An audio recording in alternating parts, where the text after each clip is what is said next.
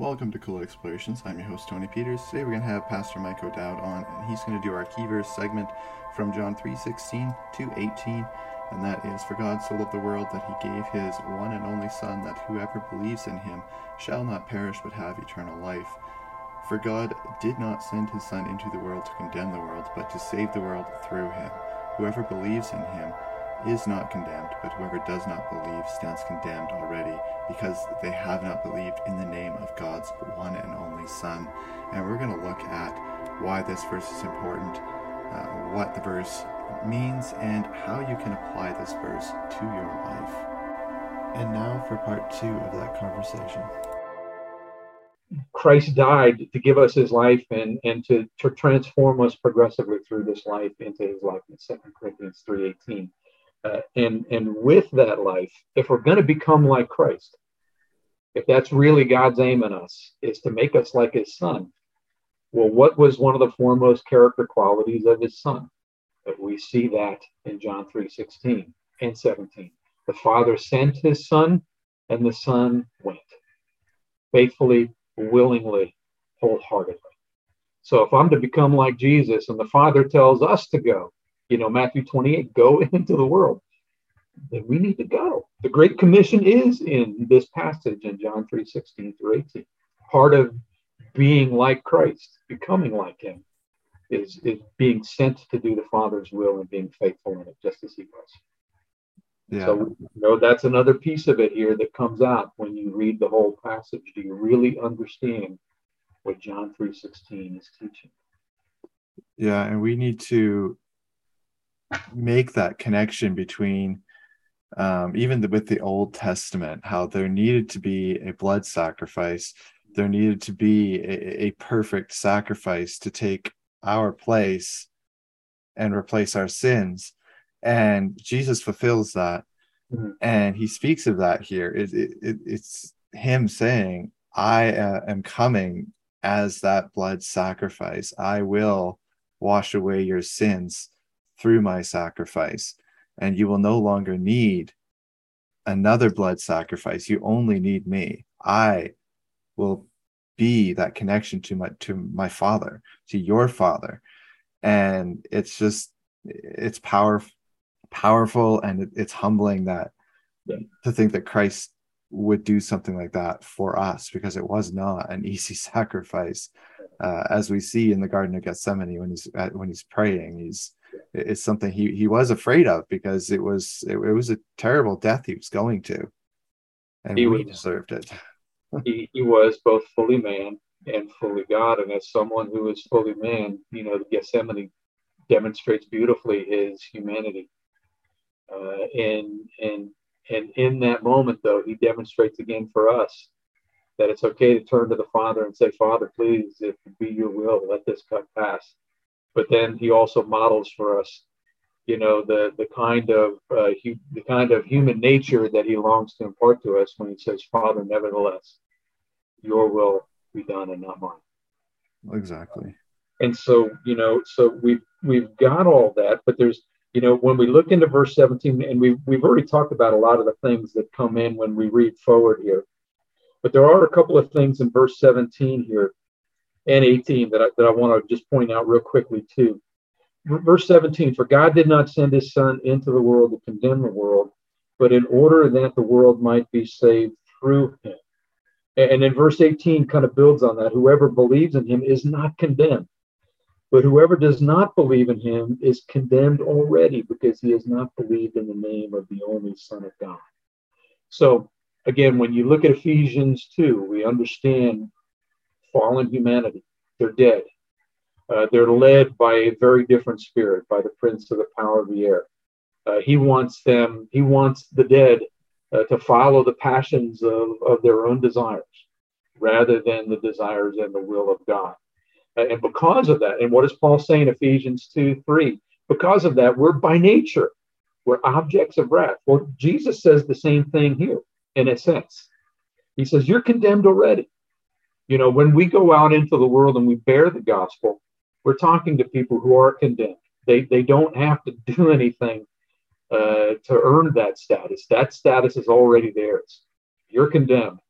Uh, you're on death row. Uh, your destiny, uh, again, is wrath. You go to the end of John chapter three, and John writes, whoever believes in the Son has eternal life. Whoever does not obey the Son shall not see life. The wrath of God remains on him. Uh, condemnation uh, is, is the present status of the lost. The wrath of God remaining upon them is the present status of the lost. By the way, Romans one teaches the same thing. That's where you're at. And so there's a sense of urgency to that. When we preach the gospel, we need to pre- preach to people, listen, you are, whether you know it or not, you are in, in the worst of possible states.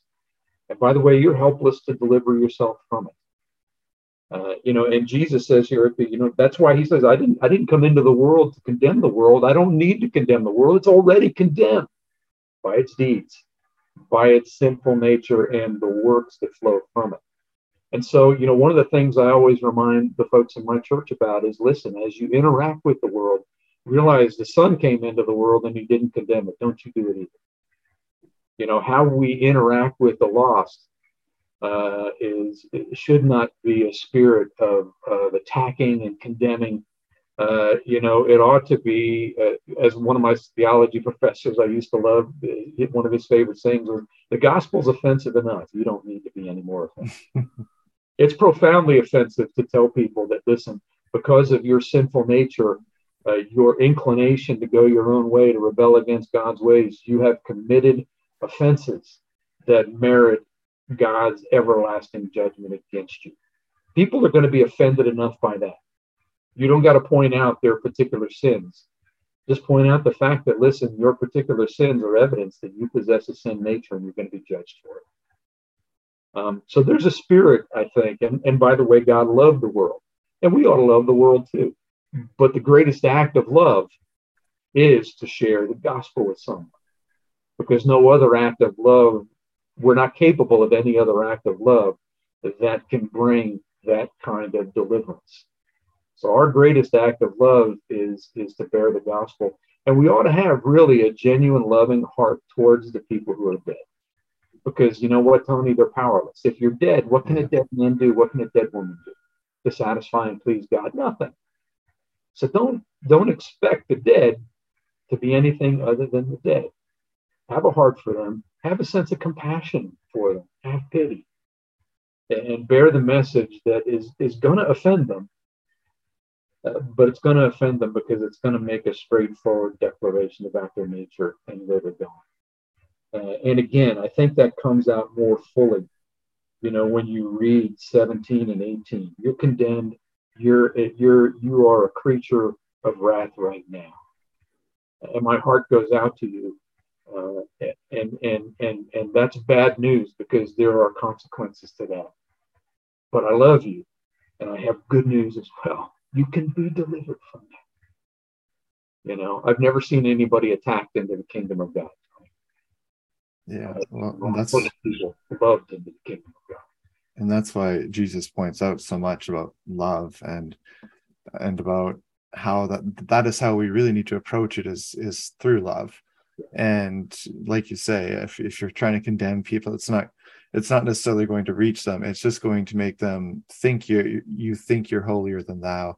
And that's not how we want to come across. We want to come across as we are no better than you.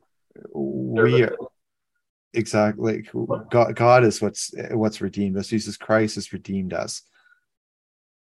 Well, and, you know, and when we, and when we attack people, Tony, uh, what do we t- t- typically attack them for? Uh, we, we usually have our favorite sins, and if you fall into that category, then you merit my wrath.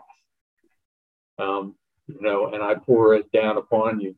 And part of the problem with doing that uh, is that you you gloss over all of the things uh, that the dead do uh, that may not upset you so much, uh, or that you may not even see, but God sees.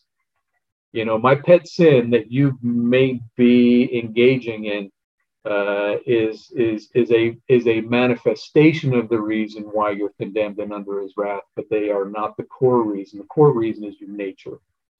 And by the way, you may have a na- you may have manifestations of your nature that I can't see. You may be profoundly covetous. You may be incredibly envious. You may have a heart that just longs to destroy people. And yet you may seem like a person, pers- perfectly likable person to me. And, and by drawing on some of the things that the church tends to tends to attack, the more evident things, we tend to send a message to people who maybe don't have those kinds of vivid manifestations of sin that we see, that they're okay. And the worst, honestly, my personal opinion, Tony, and this is this is from experience, you know, doing life and, and living life and serving the Lord for, you know, for decades, uh, is that the worst spiritual condition a person can get themselves into is the condition where they really believe that they kind of have a set of ethical ethics and values and standards that puts them in a right standing before God. Uh, as one, as a good friend of mine here in the church says, when we do that, we might as well say to him, here's your mask. You may, you can do a good job of looking alive, and, and we'll just, we'll, we'll be more than happy to have you among us and treat you like you're one of us when in fact you're not. The message ought to be straightforward. I don't care who you are. Uh, I don't care how good you may think you are. Uh, you have a nature that merits God's wrath. And when we look at it from that perspective and not narrow it in to the different manifestations, you know, where we pick and choose because we want to do that, Um, uh, I think I think we are really more faithful to the gospel. Uh, Jesus didn't say here that you're you're condemned for this, that, or the other. He just simply said you're condemned for the whole litany of reasons that God's word teaches us we're condemned. And uh, and that's really the core of the message. Your nature is broken. Your nature is an offense to the living God, uh, and you need to realize you need to humble yourself and admit that. And admit that there's nothing you can do to solve your eternal problem of perishing, and that you need help. And the only source of help that is going to deliver you is the love of God that sent his only son into the world to do that very thing. You know, and then, and then, you know, where people's lives are a mess, Tony, uh, and, you know, and by the way, you and I are still to some level a mess. God's working on us. Oh, yeah. But, but where people's lives are a mess, you know, Uh, they're not going to clean it up before they come to Christ. That work is only going to begin when the Holy Spirit comes into their lives. And now, you know, it's a it's a, a work of God's grace in us and, and the body working together to be fellow faithful workers with him in the process of slowly, progressively leading people out of that life they once were given over to uh, and into the life that God is, is bringing to pass in them. Still working. Still working is working according to his good will and pleasure as we work out our own salvation with fear and trembling. But it's a work he promises. He, he began, and it, he'll, he'll finish it. And that yeah. finish won't be complete until, again, we're resurrected as whole people, body, heart, mind, soul, and will, uh, forever new, forever good, delivered from sin's presence and power and power. Yeah, and I think that ties perfectly right into our application. We've kind of covered a lot of application in here, but uh, I think we'll directly um, state application here. And I think that part of that has to be um, a, a call to salvation. Just, you know, if, if anyone has has any questions uh, or concerns or or uh, wants to to learn more about how they can come to Christ, uh, they can feel free to to send me an email at t peters seven four five at gmail dot com. And, and I do strongly encourage you to commit your life to Christ and uh, follow him and his commandments, for it is, it is a life of redemption. And uh, I've heard this from so many people who've committed their life to Christ after a life of sin. And uh, they just say it, it's freeing. They feel like a weight is taken off their shoulder, and that they can feel a stronger love and bond with, with other people. So I, I strongly encourage people to, if they take nothing out of this other than that, come to Christ, for Christ does love you. He wants to set you free of your sins. He wants to be with you for all eternity in heaven, so that you can be in God's glory for all eternity and worship him. Uh, it's it's definitely, the rewards are great, and it, he doesn't ask for much. all he asks for is for you to just admit your sin to him and, and ask him to come and cleanse you and wash you free of those sins, and for you to ask him to come into your heart and that he would live through you. Uh, that that's all he asks of you. Uh, it's it's really nothing compared to the sacrifice he had to make and the pain he had to go through to set us free, to bring us into glory with, with God. The only thing I would add to that, Tony, is now. Uh, it, you know, if, if you've got listeners who don't know the Lord, who have not embraced Jesus Christ in the ways that we've talked about this, this you know, this morning, uh, that the scriptures call us to, uh, that you do it now. Uh, this is not a message to sit on. Uh, this is not a message to, you know, well, you know, maybe I'll think about it. Uh, this is this is the call to respond, because again, John three sixteen through eighteen teaches that right now you are in a condemned state. Right now you are under God's wrath, and if you breathe your last, and you have no idea if God's going to give you tomorrow. If you breathe your last, there is no opportunity. Uh, I'm sorry, but there's no purgatory. You can't pray or pay somebody out of some place where there's an intermediate state. That decision needs to be made while you live and have breath. For it's appointed for man to die once, and then the judgment. And if you die once, if you die that one death without placing your faith and trust in Jesus Christ, there is no reversing what comes. And that death could come tomorrow. That death could come five minutes from now. The message that everybody has heard this morning, I can't strongly, I plead with you, as Paul says in Second Corinthians five, be reconciled to God, be restored to right relationship with him by trusting in Jesus Christ and him alone. Yeah, and like you say, we don't know how long we have, whether it's it's natural causes or an accident or anything. We don't know when our time will come.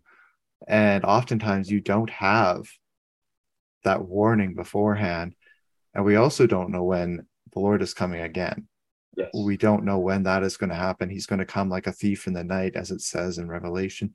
And throughout the throughout even many times in the in the New Testament and the Old Testament, like it just Jesus is coming again, and we need to be ready, and we need to have our hearts ready for that. You do not want to have to go through the tribulation period or any of the things that Revelation that we see. You don't want to have to go through that uh, and be in the in that boat where you're like, I missed it. I missed it. Delivered from the wrath to come, which is one of the promises he makes to one of the churches in Revelation ten three. Yeah. Yeah. So I, I think uh, this has been wonderful. It's great to to study these pieces of scripture and to learn about these things. Uh, is there anything that you want to add before we before we sign off here? I just want to reiterate, Tony, if you love memorizing verses, and I think that's a wonderful thing to do, know the context. Don't just memorize the verse, study the context the verse is, is in, know the verse. Um, don't let yourself get led astray by just stripping it from its context and then reading into it your own understanding. Uh, study the passage in which, in which that verse sits so that you understand it well.